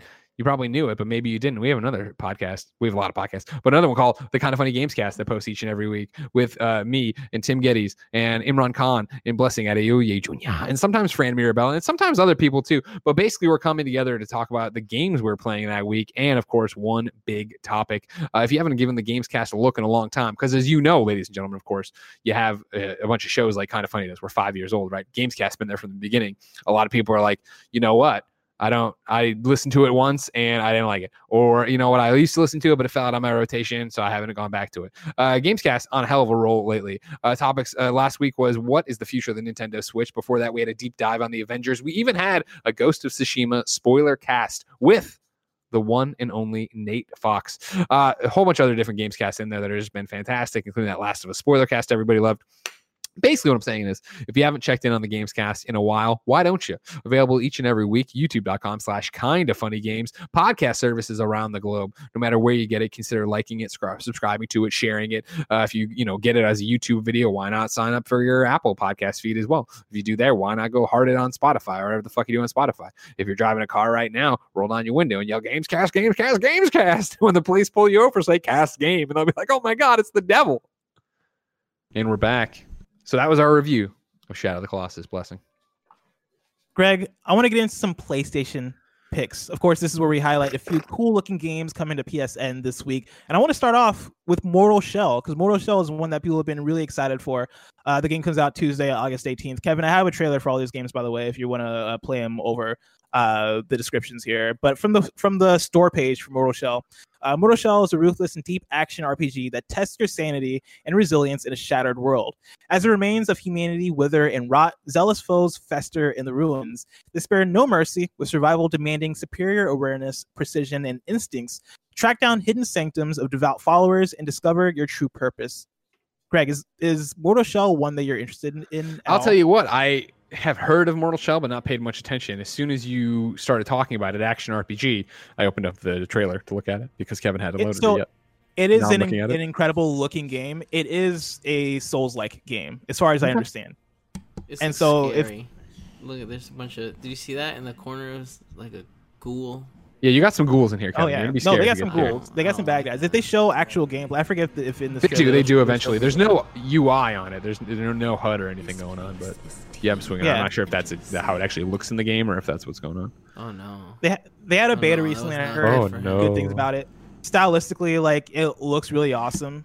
Yeah. And so I'm very much looking forward to this one. I'm gonna try it out. Okay. Yeah, I look at it and I get excited about it, but then I also remember what Kingdoms of Amalur and like a couple weeks. But I don't have yeah, it. but you, you can, you can knock this out before Kingdoms of Amalur. That's what you like to think. Come on, you know we're doing that. We got other reviews to work on. There's things going on. Fair, very And fair. if I'm gonna if Uh, I'm gonna start a Souls game, I should just jump right to Bloodborne, right? That's also true, and that's actually the one trepidation I'm having with this game is should I just continue Bloodborne as opposed to jumping into a brand new um, Souls-like game? But I also want to finish Persona before I get to Bloodborne, and so I, I got a lot of decisions. I'm There's too many games going on right now. It's Too a quiet games. period. There's too many games going on. Speaking of too many games, the another game I want to highlight is a game called Even the Ocean, which is coming out again on Tuesday, August 18th. Uh, and Kevin, I have a trailer for this one too. I couldn't find a description, but I do have an excerpt from an article by Danielle Riendeau of Vice, who wrote about this game in 2016 when it came to PC. Did Uh, you she find this article by her being the first pull quote in this trailer? Wait, is she the first the Yeah, you're still talking No. about an article from Vice when a uh, quote popped up. That's awesome. No, I think I literally just like typed in even the ocean review or something like that. and it came gotcha. up on Google. But that's really funny. Uh, Danielle wrote, uh, even the ocean is the sort of game I'm proud, or the sort of game I'm pretty primed to like. It's a well-designed, challenging 2D platformer with a unique energy balancing mechanic. It features an inclusive, poli- politically aware story with narrative beats about or narrative beats about uh, community, identity, and activism. It has pretty pixel art and moody music, and it was made by Analgesic Studios, the two-person team behind one of my favorite titles, 2013, Anodyne, a beautiful point-to take on 2D Zelda-style games. And so, if that if that piques your interest, there you go. I've not heard of Anodyne, but I Me when I was looking through the games that were coming out this week, and I saw even the ocean, it was the art that actually piqued my interest. And yeah, watching the trailer, I was like, all right, this looks like something that could be fun. And apparently, when it came out on PC, people uh, enjoyed it. And so, if that interests you, there you go. Uh, there's also new Super Lucky Tale, which is out Friday, August 21st. This is from Liam Croft at Push Square. After arriving on Xbox One and Nintendo Switch a couple years back, new Super Lucky Tale will finally launch on PS4 next month or this month because this was taken from an article that was written last month. Playful Studios has attached a release date of 21st Au- of August 21st, 2020 to this expanded re-release of an experience which actually started out as a VR title all the way back in 2016. It has it has had quite the journey since then, but now PS4 players can finally get their hands on it. Back when it came to Switch, our buddies over at Nintendo Life awarded it in a respectable 8 out of 10. Quote, New Super Lucky's Tale is a solid port of an underrated platformer with a greatly improved camera. Greg, does this speak to you at all? Super Lucky Tale. I remember when it popped on Xbox One and people were like, "Oh man!" And then I, I remember it not reviewing that well. I know since then, like you're talking, they mention or they allude to the journey and stuff and the Switch version and people being behind that. But it's that same thing of just like, I'm not saying it's over by any stretch of the imagination because I'm sure like. Obviously, the next Mario that'll come out, and even Crash Bandicoot 4, I thought looked really good at the last uh, state of play.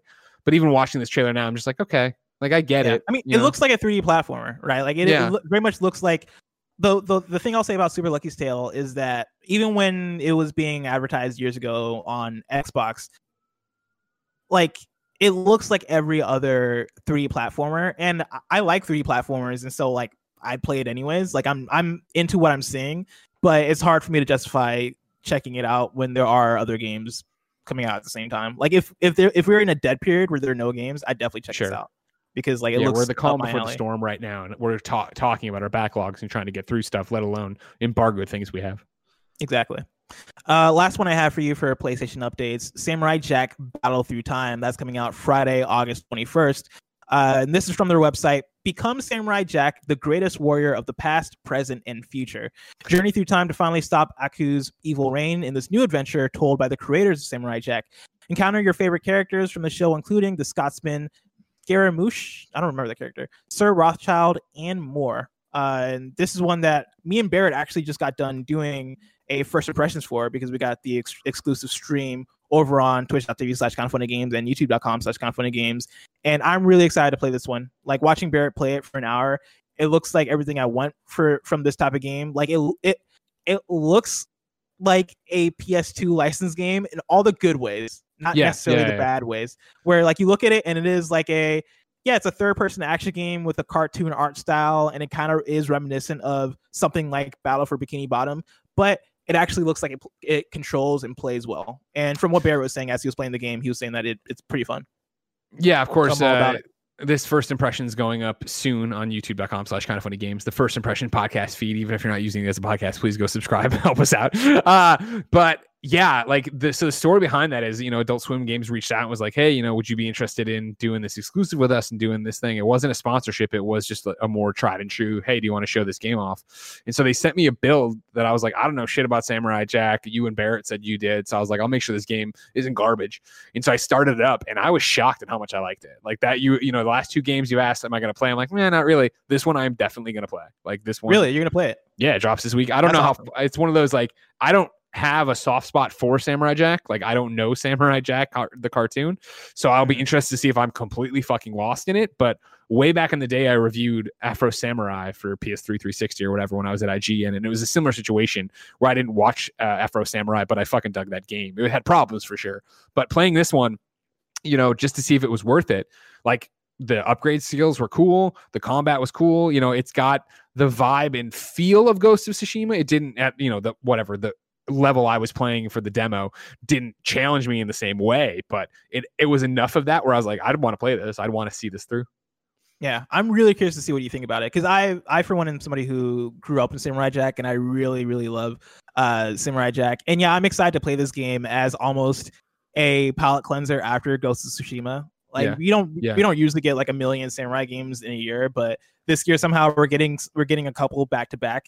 And this seems like the antithesis of Ghost of Tsushima in the way where Ghost of Tsushima you're playing as uh, in this realistic open world. I use realistic loosely, by the way, but in this open world where you know you're playing as Jin Sakai and it is about the honor of the samurai and you're uh, clearing out camps and doing all this different world different or doing all this open world stuff. Samurai Jack is very much a hey, you're playing a cartoon and you're going through these little or to these um through these linear levels and you're clearing things out and you're you're doing very ga- video gamey stuff. Um, I'm all about it and I'm excited to play it. Yeah, that, that uh, what I played again, like you know, we're talking about games that aren't afraid to be games. Like it struck me as a game, and Yeah. it did strike me from what you're talking about of like that old PS2 licensed goodness of like, all right, cool, like yeah, Yeah. this is simple, but it's fun. And that's all I want. Exactly. Greg, speaking of samurais, time for some PlayStation updates. I have quite a few here because this last week has been actually kind of a bigger week in terms of uh, updates that are coming through. It's a PlayStation bonanza. the biggest one though, Ghost Ghost of Tsushima. Man, my throat's getting dry. I can't even talk. Ghost of Tsushima is getting a co-op expansion. Uh, this is from Darren Bridges at the PlayStation blog, who writes, "Today, I'm very excited to reveal Ghost of Tsushima Legends." A new online cooperative multiplayer mode that will come as a free download for Ghost of Tsushima owners on PS4 later this year. Legends is an entirely new experience. It's a separate mode that doesn't follow Jin or the companions from his journey, but instead focuses on four warriors who have been built up as legends and stories told by the people of Tsushima. Ghost of Tsushima's single player campaign focuses on an open world and exploring the natural beauty of the island. But Legends is, is haunting and fantastical with locations and enemies inspired by Japanese folk tales and mythology and an emphasis, em- emphasis on cooperative combat and action. We designed Legends to be exclusively to be an exclusively cooperative uh, gameplay experience. You'll be able to partner up with friends or via online matchmaking and play Legends in groups of two to four players. Each player can choose from one of four different character classes: the samurai, hunter, ronin, or assassin. Each class has unique advantages and abilities that will reveal in the future. We'll have much more to share on Legends as we get closer to launch, including details on character classes, customization, and more. Greg, this Yeah. was shocking to me when I woke up this morning. 100 percent like it. that it's 2020 is obviously a garbage no we're a garbage truck on fire. It's, it's the fucking world on fire. And so you wake up to horrible news all the time. But we've had some good bangers of good, cool video game news to wake up to recently. And so yeah this Yeah. morning brushing my teeth and i opened this up and i was literally like what the fuck? Like yeah hell yeah sucker punch. I did it you know we had the spoiler cast with uh, nate fox uh, on and you can get it right now on the kind of funny games cast feed i talked about earlier in the ad if you listen to the ad. Um and on there when he was like yeah there's no we're not working on single player DLC or anything like that. We're focused on launching the game or whatever. It wasn't a bummer, but it was like, oh man, like this is a world I do want to do more with. I do love this gameplay so much. This is not what I would have been expecting. And you can kind of see how he skirted the question, right? Where I think we were so hung up on story DLC for them to drop a co-op mode or whatever. Completely different. But Mm. I'm in. Like it's it's an interesting thing because I'm not going as far as saying it's like uh Crystal Dynamics with the Avengers, where you know Tim's constant thing is like, yeah, I'm higher on this game than I thought it would be, but this isn't what I want from them. I want a single player story from them, right? Like I would have loved just to have more shit to do in uh Tsushima, right? Like uh, Tsushima, drop it on the map, have it, n- new quests, new whatever.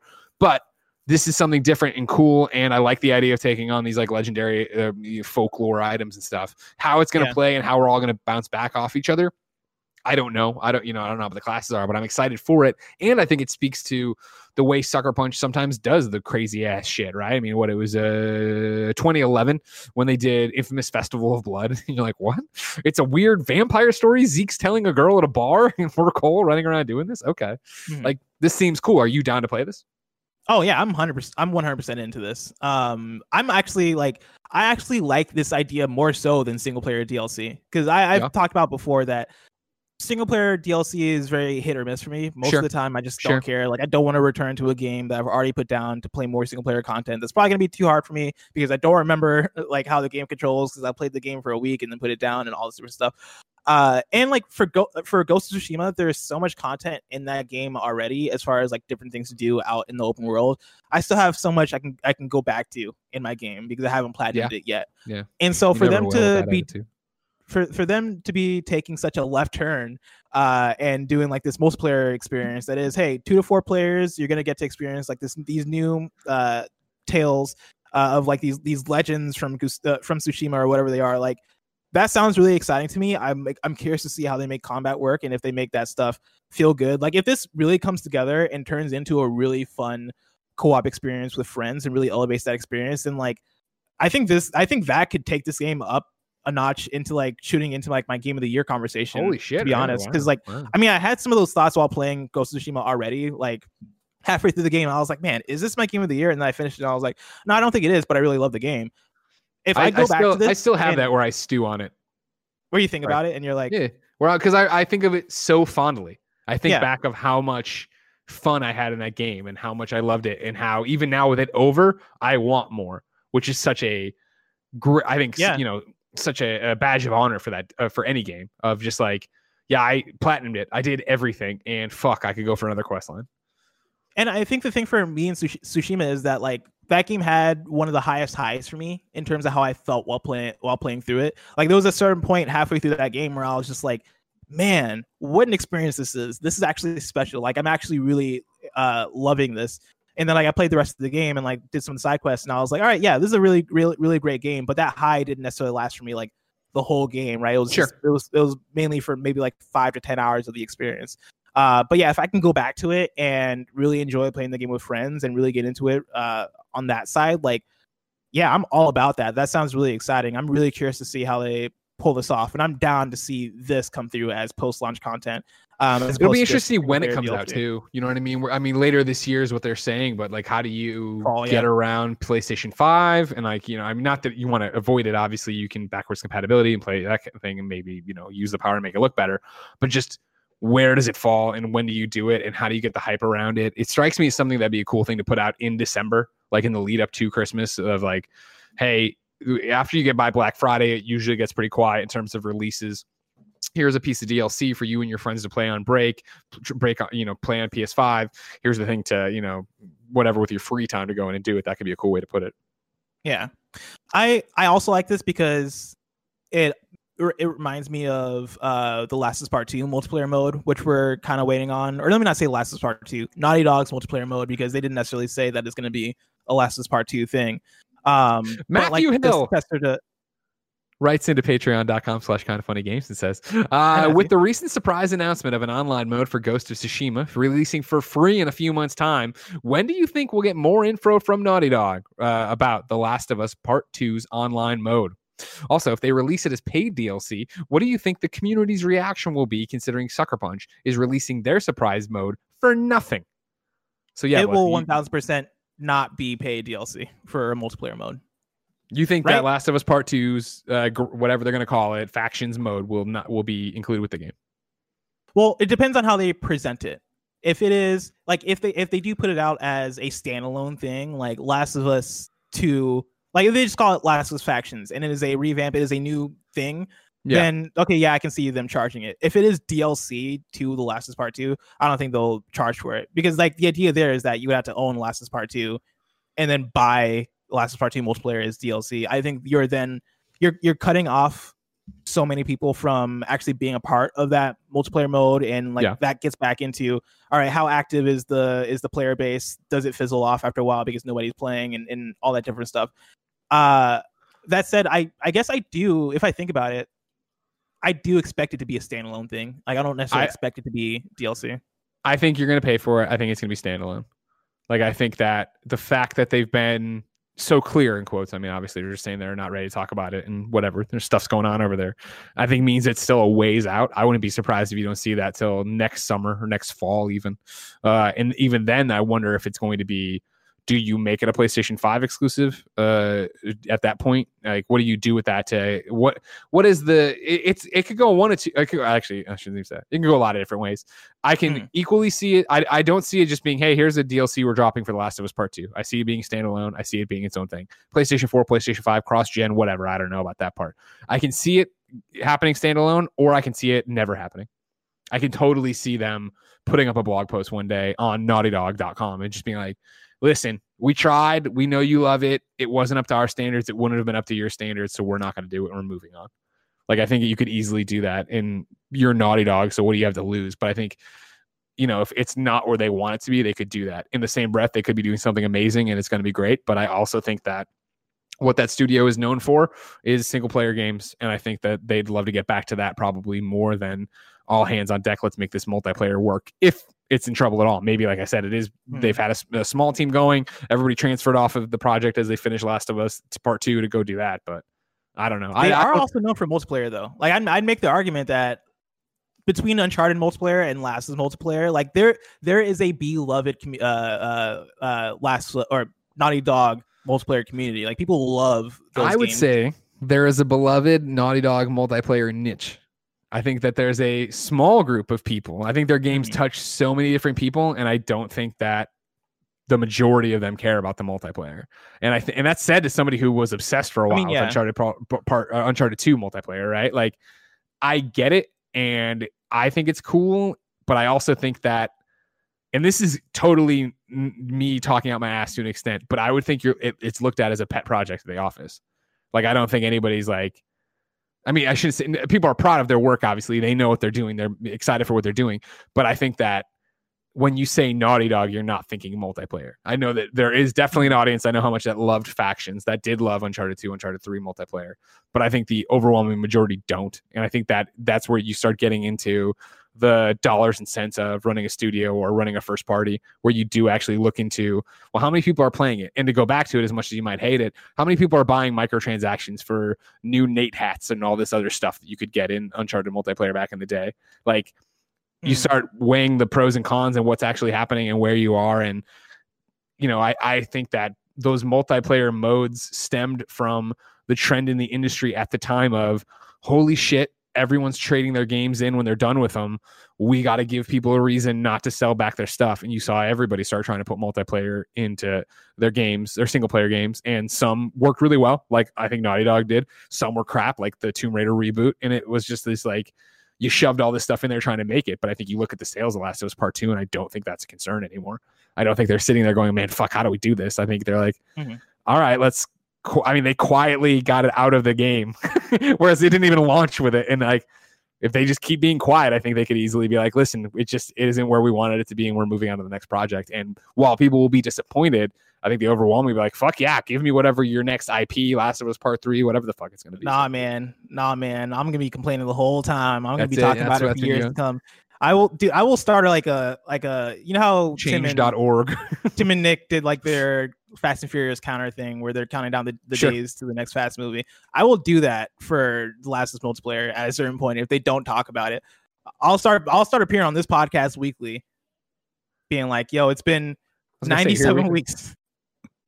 You should start the data for next week. Start with like it's been this many weeks since we heard about Last of Us Part Last Two multiplayer. multiplayer. If we don't, if if if we don't see it by, I'm gonna say next spring, or if we don't hear about it by next spring, I'll I'll start the the, the timer. Uh, but I do when do want you to float think you do hear about it? You think you think Game Awards? You think you get in, something there?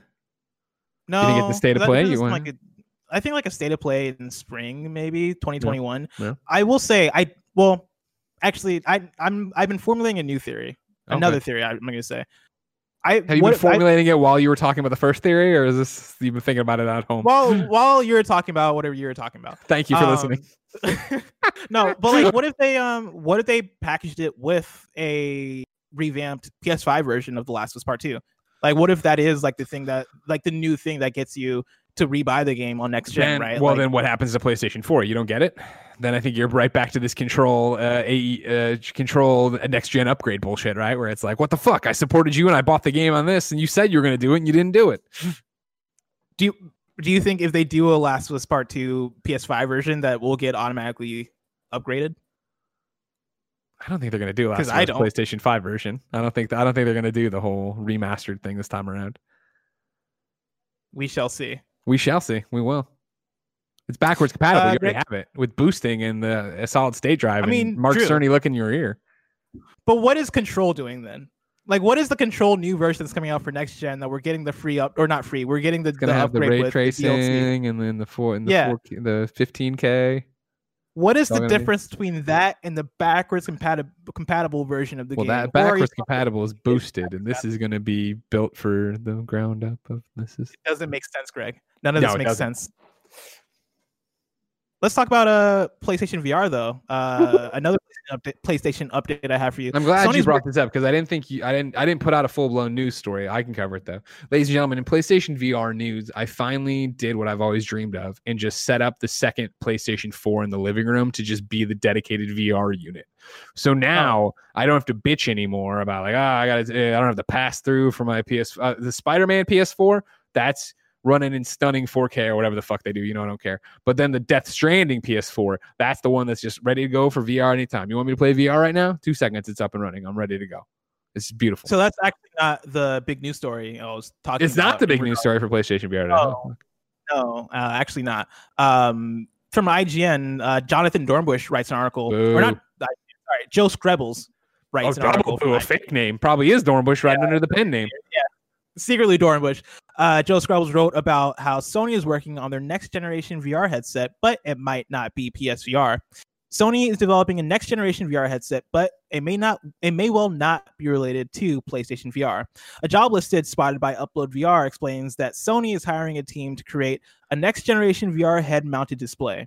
However, this device is being developed with with a view to 5 years from now, and the listing has been Mm. posted by the by the core Sony Corporation rather than Sony Interactive Entertainment, which created the original PSVR headset. Greg, Yeah. what is your take on this? Not shocking. Like, right? Like, it's a job listing. They're doing this thing. Like, people have been are still trying to figure out AR and VR and what it could mean. PlayStation obviously is still dedicated to the space, and I shouldn't even say PlayStation. Sony Consumer Electronics is still dedicated to the space and figuring out what that means. I think that as Oculus Quest continues to be a big success, as people continue to put resources into it, as PlayStation themselves continue to put out uh, exclusives for it and back it and see what the community is, it makes sense to have a team going on it and working on it and seeing what it's all about and trying to figure out what this next generation VR head mounted display would be. Because, but even then, it's talking more. That sounds to me more like AR, but I'm also talking a little bit out my ass based on what Yeah. this whatever job posting said. Um, sadly, I just want them to say someone's working on PlayStation VR two and it's wireless, but you know, we'll see what we get. We'll see what we get. And I, I kind of reflect uh, some of your views on this too. Like I, VR isn't necessarily like a video game exclusive thing, even though VR is widely being used for video games, right? When Sure. you look at PSVR Quest and all the different stuff. Uh, but like it could be augmented reality. It could be a lot of things, right? It could be VR with not with uh non-use in games. Like we don't necessarily know fully. And the fact that they're saying that this is five years out tells me this is probably like some sort of experimental thing. Like exactly. trying- It's one of the millions of things that Sony works on and every consumer electronic company works on that isn't necessarily ever going to see the light of day. Yeah. Does this point to them not working on PSVR 2 though? No, I don't think that disqualifies PlayStation VR 2 at all. Uh, I think that, you know, as crazy as it might seem, Sony consumer electronics and PlayStation uh, in general are just two separate silos inside of the giant Sony corporate umbrella. So I think PlayStation could easily still be inside and probably, and I would guarantee is working on VR still. As I've always said, like, I believe that they have every intention of making a PlayStation VR 2. Will they ever make a PlayStation VR 2? Who knows? You, you, it is that thing of what that actually nets out to be like is up to I think more of the bean counters, and it's back to what we're talking about with Naughty Dog and what you're known for, right? As the PlayStation 4 has been such a huge success, uh, and PlayStation VR has been successful by comparison. PlayStation 4 in general, is, you know, the PSVR is a drop in the bucket in terms of what that has done. So at some point, you do have to look around and go, okay, like what is the actual interest level in pl- v- PlayStation VR, and do we want to commit to a second version, or how do we want to have this go? Do you want to commit to making different controllers, right? I mean, the move wands that are out of production, in production, that you're buying on these things, you can only get in bundles that uh, still don't have the best tracking. Like, how much do you want to push all of that forward when people, the majority, overwhelming majority, just look to your system for the traditional games and whatever third party stuff's going on, right? Like it breaks my heart as somebody who loves the tech that if we put up a review of something with PlayStation VR on the title, like that actually turns off so many people because they just don't care. Oh, I like PlayStation and I wish them well, but I'm not going to play that. I'm not going to do anything with that. It's kind of like what we talk about with indie games all the time. Like you can put out a lot of indie games content, but like that actually isn't driving people in. That's a very specific person. Again, that's a niche and that works really well for indies because it is, hey, I'm selling a game for 199 99 cents on apple arcade whatever you know five bucks uh it's a smaller entry whereas playstation vr is an entire ecosystem full of things to go for Yeah. and of those things in the ecosystem how many are true system sellers where you're like oh my god you have to play this Our last PlayStation update of the day, The Last of Us Part Two, got an update. Added uh, grounded difficulty. This is for a second i Jonathan thought you were telling me it was breaking news they got the multiplayer and i was wrong hey How great were that be? talking greg uh, they just posted this Uh, this is Jonathon fucking. Dornbush at IGN. Uh, Grounded is a returning hardest difficulty mode featured in the original Last of Us as well. That version of Grounded stripped away several key elements for players, severely reduced resource availability, and made made foes all the more difficult to defeat. Meanwhile, permadeath can seemingly be enabled on any difficulty. The Last of The Last of Us 2 will keep track of what you killed, what difficulty you played on, what aspect of the game you were tackling, and how long you lasted. Additionally, Naughty Dog has added a host of graphics, audio, and gameplay modifiers that can now be included in your playthrough. These elements include Mirror World, Mirror on Death, slow motion, bullet speed mode, infinite ammo, infinite crafting, and more. Cool stuff. We talked about this a little bit on uh, uh, uh, KFGD, and my my big thing was like I feel like this is a, a little bit late. Like I'm glad they're adding all Really? this stuff, especially yeah, like and maybe this is just because we we reviewed it, and so it feels like we played it forever. it ago. feels like a lifetime ago for us yeah Yeah, but like I'm like, dude, it two months or however long it's been after the game com- came out. Like I feel like it's such a weird period of, all right, everybody who bought the game at release, I don't know if I don't know how many of those those folks want to jump into it Sure. like um, like right after beating it for the first time, and then later down the line, like people who buy it, like will of course play it, but I don't know. I feel like there's like a weird happy medium that maybe could have been met in terms of when all this stuff came came into it. I think it's an interesting one in I think again we keep talking about uh, niches, right? Of like how small these groups of people are, but I think you look at somebody who, you know, wants that added challenge. They were very vocal at the launch of the game, right? Of uh, Last of Us Part Two that it wasn't there. And I'm not saying, by the way, that th- this is like I use vocal minority a lot to describe bad people. This is not what I'm saying about this, or people who are Mhm. being antagonistic or jerks online or blah blah. blah. I'm just saying that I saw this, but I don't think the overwhelming majority of people actually want this. Uh, I think for those people, it's a good move because it's just there if you want it. I think they did. It's you know, again, I can't compliment uh, Naughty Dog enough on the trophy list for Last of Us Part Two and the fact that this is exactly how. If there would have been a hey, play it on grounded in permadeath mode for the platinum, never would have platinum Last of Us Part Two. But instead, a few months later, you put this out and you put out a set of DLC trophies, and guess what? If you want that and you need that hundred percent, and that's what drives you, go get it. It's there for you. Um, it is that ongoing argument of like how do you support a single player game post launch what do you do for it? how do you get people to be invested in it? And again i think this speaks very specifically to the people who have played it and are ravenous and will you know the people who play last of us part one over and over and over again. I think uh, it, it's there for them in that part of the hardcore naughty dog audience. I can do that. can you? Are you going to go back and do it? Did you platinum this yet blessing? The Last of Us Part Two? No, no, I'm not going to platinum The Last of Us Part Two. No, blessing. it needs multiple. we talked about this we talked about I'm this I'm not going to platinum a thing that needs multiple playthroughs. but it's you like it. All right, here's the hold on a second. Here's the next thing, blessing. You need to go, Mhm. and maybe I'm wrong. I doubt it because I watch you like a hawk. You need to turn on your PlayStation and unprivatize your Okay. trophies. I think they're privatized because you were playing something embargoed recently and you just forgot Probably. Because you like to act like you don't care about trophies. But I care a lot about trophies. Oh yeah, they are private. So when I go They into your. Merc City 64 here on psnprofiles.com and I see, oh, no trophies here, this profile is probably private. That makes me upset. Well, wh- wh- why are you looking at my trophies? Why are you stalking? I me? wanted to come in here and talk about your platinums, but here we are. Mm, Stalled. You've ruined the Mm. show, some would say. mm. Kevin, do you feel like the show I just got ruined? I apologize. Kevin? Oh, actually, Kevin's been having a bad Kevin. 24 hours. I'm not going to give him shit. Instead, let's check on somebody who does care Hey, about sorry, sorry. trophies.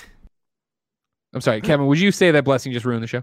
Oh yeah, totally. What a Thank you shit very much. show. That's all I need to hear. Thank you. Fair. Uh, we're gonna check in though on somebody who does care about trophies. Of course, you, ladies and gentlemen, can go to patreon.com slash kind of funny games and give us your PSN profile. Then we look into it after we hear your little sob story about it, and we judge you and say if your trophies are good, bad, or otherwise. And we actually don't judge. We just usually read through them and go, oh, that's a pretty good game. That's interesting. Well, wow.